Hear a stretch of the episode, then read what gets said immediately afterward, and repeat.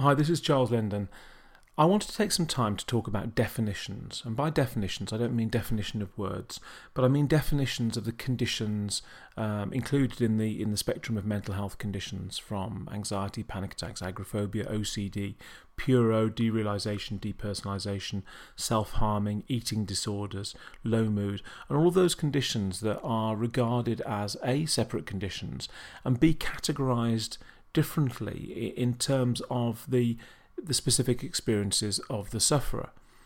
Um, one of the things that we've noticed over the years, having had um, vast experience with tens of thousands of clients, but also being involved in, in mental health services, both in, in national and private practice, um, what's become massively clear to us and and and, and frustrating is that, for example, um, O C D sufferers will say that their O C D causes anxiety.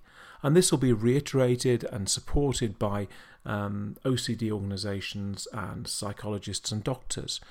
Um, we hear a lot of people not understanding that panic disorder, uh, for example, um, can't form part of an overall generalised anxiety disorder, or that generalised anxiety disorder, panic disorder and agoraphobia, for example, are completely separate and, and uh, almost unrelated conditions.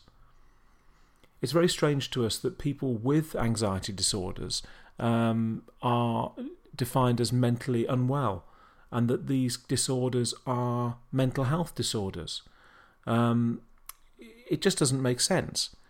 Um, all of these conditions are caused and generated by the emotions, and the emotions, um, whether they're firing appropriately or inappropriately, are never uh, a mental health matter. Um, some people are happier than others, some people are sadder than others, some people um, display jealousy differently to others. Everybody has a an emotional disorder to an extent, dependent on their life experiences and the responses to those particular catalysts that give rise to those emotions. So if we were saying that um, people with high levels of the emotion of fear have a disorder or a mental illness, then why aren't overly happily people suffering from a mental illness, or why aren't overly um, jealous people suffering from a mental illness? It's it's a nonsense. And the thing is that because the emotion of fear is so unique in that it it manifests in such um, overtly physical ways, ultimately ending in things like panic disorder, or um, you know, experience people experiencing obsessions or compulsions or uh, phobias, for example, because it's so visible. Um, people make the immediate assumption that it's it's to do with mental health, just because it's of the mind. And just because something is of the mind doesn't make it a mental illness. So definitions play an important role, not only in um, outlining and defining and, and creating boundaries around the conditions, but it makes a massive difference to the sufferer themselves. Because if you are defined as ill, then you start to behave ill. If you're defined as um, mentally ill, then you are you're you're immediately put in in a um, within a um, uh, within a boundary that doesn't allow you an escape, really. It, until you feel better, and, and what that means to each individual is is is totally individual to that person. Um, until you feel better, you consider yourself ill, and so these definitions can be as damaging as they can useful, and and their only usefulness really is to allow people, uh, for example, that work within our organisation, to meet a, a relatively unknown person and immediately get um, receive some kind of information about their their suffering. So if somebody comes to us and says, you know, I'm I'm O C D, which is strange in itself because nobody is a condition. Um, no, people are obsessive and compulsive, but nobody is obsessive-compulsive disorder, and this is a generalised sort of um, nonsense that, that many people um, use in, in everyday sort of colloquial speech to define who they are. But when people come to us and say, I am O C D, I am agoraphobic, I am a panic disorder sufferer, at least it gives us an opportunity to understand firsthand what is the most obvious and apparent Um, experience within their anxiety disorder, but it doesn't define them as a person, and it certainly doesn't um, define or give us a, a, an understanding of the level of suffering, the range of suffering, the symptomology, so in other words, the range of symptoms that somebody experiences within their panic disorder or agoraphobia, and it certainly doesn't in any way define how difficult it is for them to overcome that disorder. I think people come to us with the understanding that, through through definitions again from doctors or psychologists or psychiatrists they've seen, come to us with this understanding that um, anxiety, for example, can't be cured. Anxiety is an inappropriate manifestation of the emotion of fear. Anxiety is never acceptable. Anxiety isn't a normal and expected human experience, response. It isn't one of the emotions. Fear is the emotion. Anxiety is inappropriate fear. It's when fear has gone past useful. It's gone past risk assessment. It's gone past identifying what it could be that could harm us. And it's gone past the point of acceptability on a physiological scale. So panic attacks, for example, are unacceptable. High levels of obsessive behaviour are unacceptable. Compulsions are unacceptable. It's unacceptable for somebody to be frightened of leaving the house or leaving the confines of a room or going somewhere alone or sitting in a, uh, a hairdresser's chair or going to the cinema. It's inappropriate and it's unacceptable. So anxiety is never acceptable. Fear is the emotional response that is acceptable. It's normal, it's natural, it's expected in humans, and it's useful in order to keep us safe. Anxiety is never appropriate. And anybody who says to you that anxiety can't be cured is talking complete nonsense. Again, this is definition. We all need fear. Nobody needs anxiety. It's like I, I said this in a in a session once in one of my um, in one of my retreats. I said everybody needs to defecate. Nobody needs diarrhea, and it's the same thing. There's an appropriate level, and there's an inappropriate level, and fear at an inappropriate level is anxiety. Remove the anxiety portion of the inappropriate fear and you go back to normal fear responses. It's all down to definition. O C D does not cause anxiety. Anxiety causes O C D. Physiological, psychophysiological fact. And there's not a psychophysiologist on this planet that would contest this fact. O C D is not the core issue. High anxiety is the core issue, and it's the same with agoraphobia, it's the same with P T S D, it's the same with all of the uh, the anxiety disorders. Another def- um, example of, of definition gone wrong. Um, you can't be depressed and anxious simultaneously. You can have high anxiety, which leads to low mood and, and frustration and anger, because an anxious person is so confined, is so desperate, is so um, so needs to find a solution. But that low mood is not depression. Depression is defined as the complete uh, complete lack of emotional response. Depressed people don't experience the the emotions in the same way as somebody um, without depression or somebody with anxiety. Anxiety, on the other hand, is at the opposite end of that spectrum. Anxiety causes hypervigilance. It's a massive over-manifestation of emotion, albeit the emotion of fear.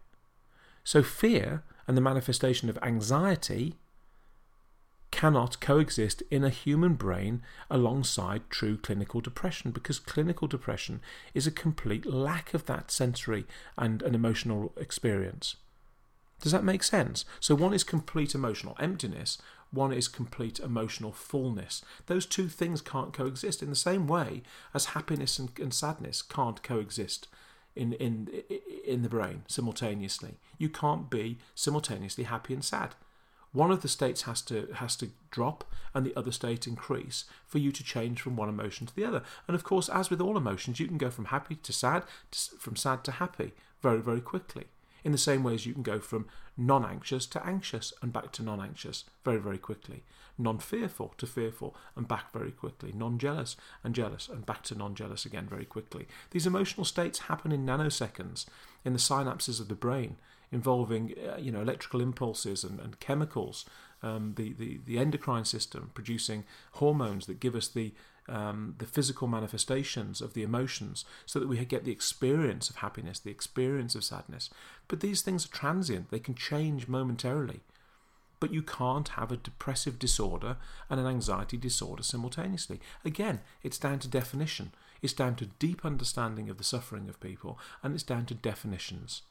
And unfortunately, because there are so many practitioners out there trying to help people with, with high anxiety conditions, whether it's hypnosis or N L P or C B T or anything, any of the alternative practices, there's such a quagmire of misunderstanding and a quagmire of of uh, of, uh, of inappropriate um, psychotherapeutic and physiological um, techniques to help people with anxiety.